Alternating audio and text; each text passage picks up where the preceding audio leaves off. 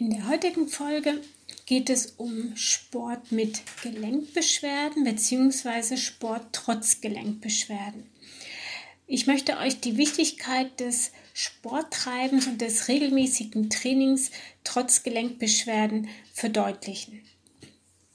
Ich weiß, einige denken jetzt, ja, wie denn, wenn ich bei jedem Schritt Schmerzen habe oder ich kann nur zehn Minuten laufen, dann fangen die Beschwerden an.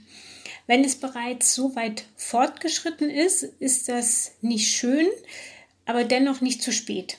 Die Regel ist, je früher ich beginne, effektiv und ganz gezielt gegen meine Gelenkschmerzen anzugehen, desto besser. Hier muss man natürlich auch unterscheiden, welche Gelenkbeschwerden das sind. Ist es Arthrose, eine Arthritis, also eine Entzündung im Gelenk, ein Meniskusschaden im Knie oder ein Impingement, also eine Einklemmung in der Hüfte oder in der Schulter? Da fast jeder Mensch im Verlauf seines Lebens mehr oder weniger ähm, eine Arthrose entwickelt und sie somit als die häufigste Gelenkerkrankung gilt, möchte ich in diesem Podcast vor allem auf die Arthrose eingehen. Arthrose ist eine degenerative Gelenkerkrankung, bei der Abnutzungserscheinungen des Knorpels auftreten. Häufiger Grund ist der Verschleiß bzw. das Missverhältnis von der Belastung des Gelenks bzw. des Knorpels und äh, der Belastbarkeit des Knorpels. Also der Knorpel wird stärker belastet, als er aushalten kann. In meiner beruflichen Laufbahn als Sportwissenschaftlerin habe ich oft gehört, dass mir Patienten gesagt haben, dass sie keinen Sport machen können, weil sie Arthrose haben. Und vor allem, wie oft habe ich den Satz gehört, der Arzt hat gesagt, bei mir reibt schon Knochen auf Knochen. Da geht nichts mehr. Ich brauche ein neues Gelenk. Also irgendwann kann das auch sein, dass man um eine Endoprothese nicht herumkommt, aber bis es soweit ist, sollte man möglichst alles Erdenkliche tun, um die Beschwerden konservativ, also ohne Operation zu lindern. Und das kann man zum Beispiel mit einem gezielten Training. Wie und was man trainieren sollte, ist sehr individuell. Also abhängig auch davon, wann die Beschwerden auftreten. Ist es eine Morgensteifigkeit und verschwindet, wenn man das Gelenk ein bisschen eingeschmiert, also durchbewegt hat, ist es ein äh, Belastungsschmerz, der erst nach einer gewissen Zeit bei Alltagsbelastung oder beim Sport auftritt. Ein wichtiges Kriterium der Therapieoption einer Arthrose ist auch der Grad der Schädigung. Es gibt vier Schädigungsgrade. Je stärker die Knorpelschädigung ist, desto höher ist der Grad. Hierbei sind jedoch die subjektiven Beschwerden des Betroffenen und der objektiv festgestellte Grad der Schädigung durch den Arzt nicht immer entsprechend. Also manche Betroffene haben bereits bei Grad 2 ganz starke Schmerzen, andere wiederum erst bei Grad 4. Und andere haben Schmerzen, obwohl man im Röntgenbild eigentlich kaum was sieht vom Knorpelschaden. Also die Auswirkungen und die Symptome sind sehr, sehr individuell. Und es gibt zahlreiche Risikofaktoren, die ein Auftreten und Voranschreiten der Erkrankung fördern.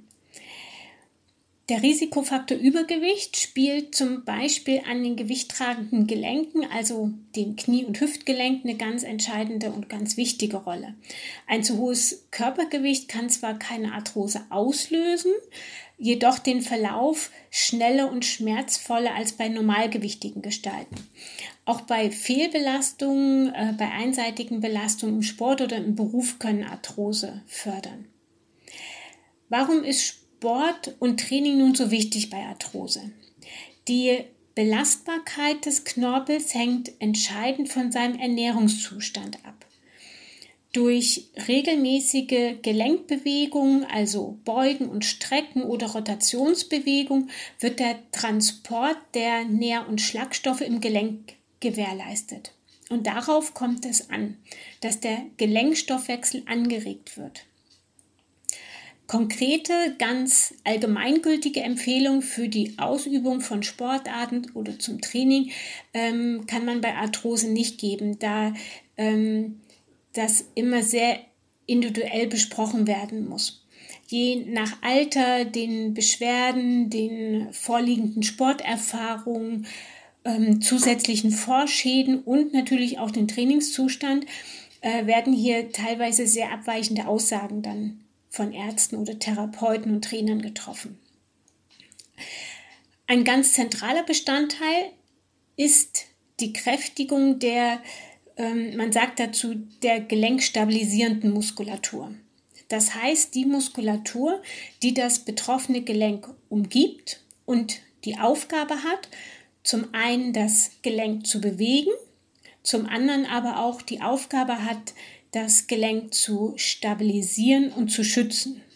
Und je stärker diese umliegenden Muskeln sind, desto besser können sie das arthrotische Gelenk schützen und die Belastung auf den Knorpel abmildern. Wie kann ich mir dieses Training jetzt in der Realität vorstellen?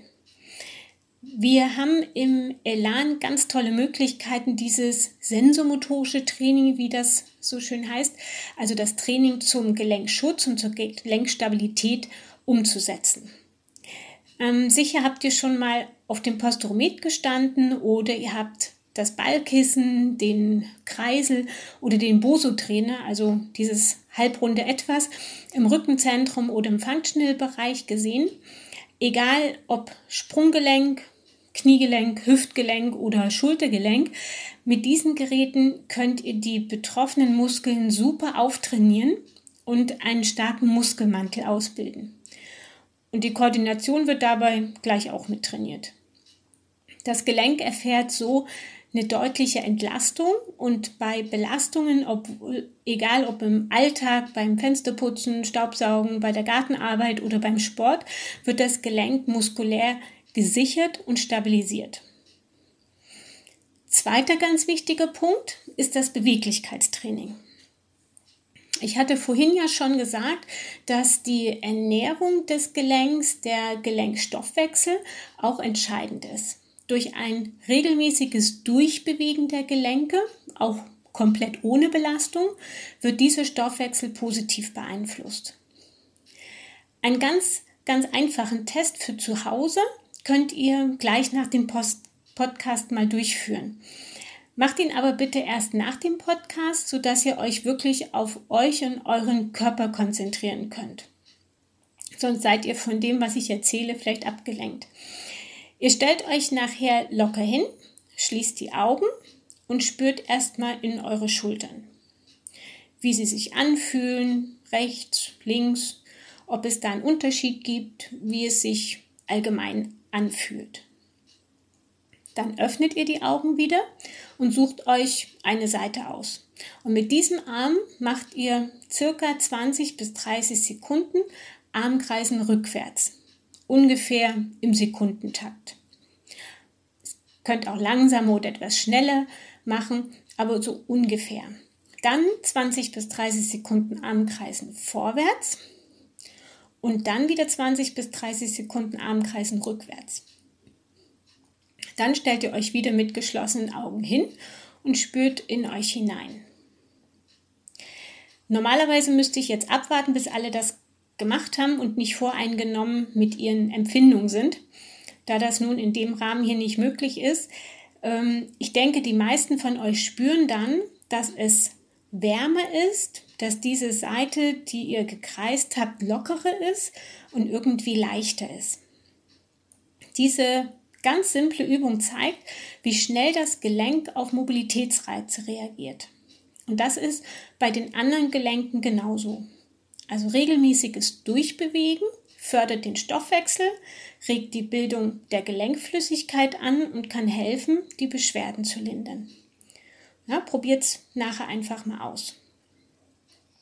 So, dritter Punkt ist ein anderer Bestandteil des Beweglichkeitstrainings, nämlich das Flexibilitätstraining mittels unseres Flexzirkels und dem Muskellängenwachstumstraining. Dieser Flexzirkel ist eine hervorragende Möglichkeit, verkürzte Muskeln quasi auf Länge zu trainieren und somit die muskulären Dysbalancen aufzuheben.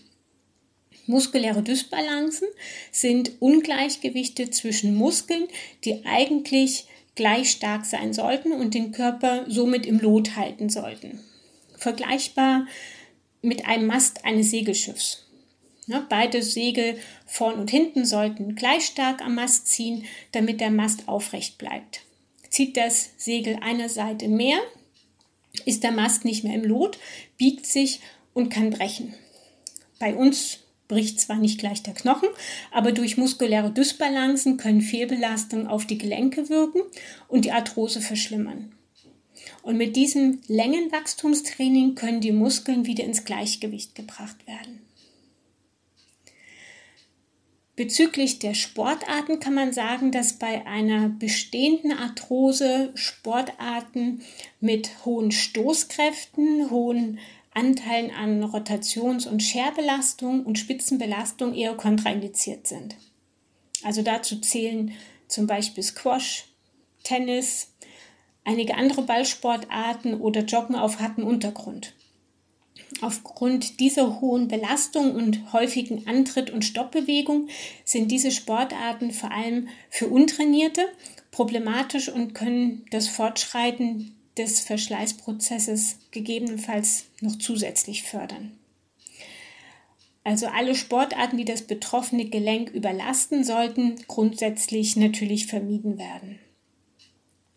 Sportarten mit geringen Gelenkbelastungen und moderaten Intensitäten also wie Fahrradfahren, Schwimmen, Wandern, funktionelle Wassergymnastik, die sind sehr gut geeignet und sind eine sinnvolle Alternative, da aufgrund dieser wechselnden B- und Entlastung des Gelenkes die Ernährung des Knorpelgewebes, die sogenannte Knorpeldiffusion, gefördert wird. Hier wird der Gelenkstoffwechsel angeregt, sodass der Knorpel besser ernährt wird. Und das ist ja das Entscheidende. Auch Tanzen, Walking, Nordic Walking, ähm, und wenn dann mal Schnee liegt, Skilanglauf, sind auch sehr empfehlenswert. Ne? Ebenso wie Tai Chi oder Qigong, das sind auch sehr bewährte Methoden. Wichtig einfach vor allem, dass man trotz Arthrose oder anderen Gelenkbeschwerden trotzdem sportlich aktiv bleibt, gezielt trainiert, seine Beweglichkeit verbessert, das Gelenk durchbewegt und seine Muskeln kräftigt. In diesem Sinne viel Spaß beim nächsten Training.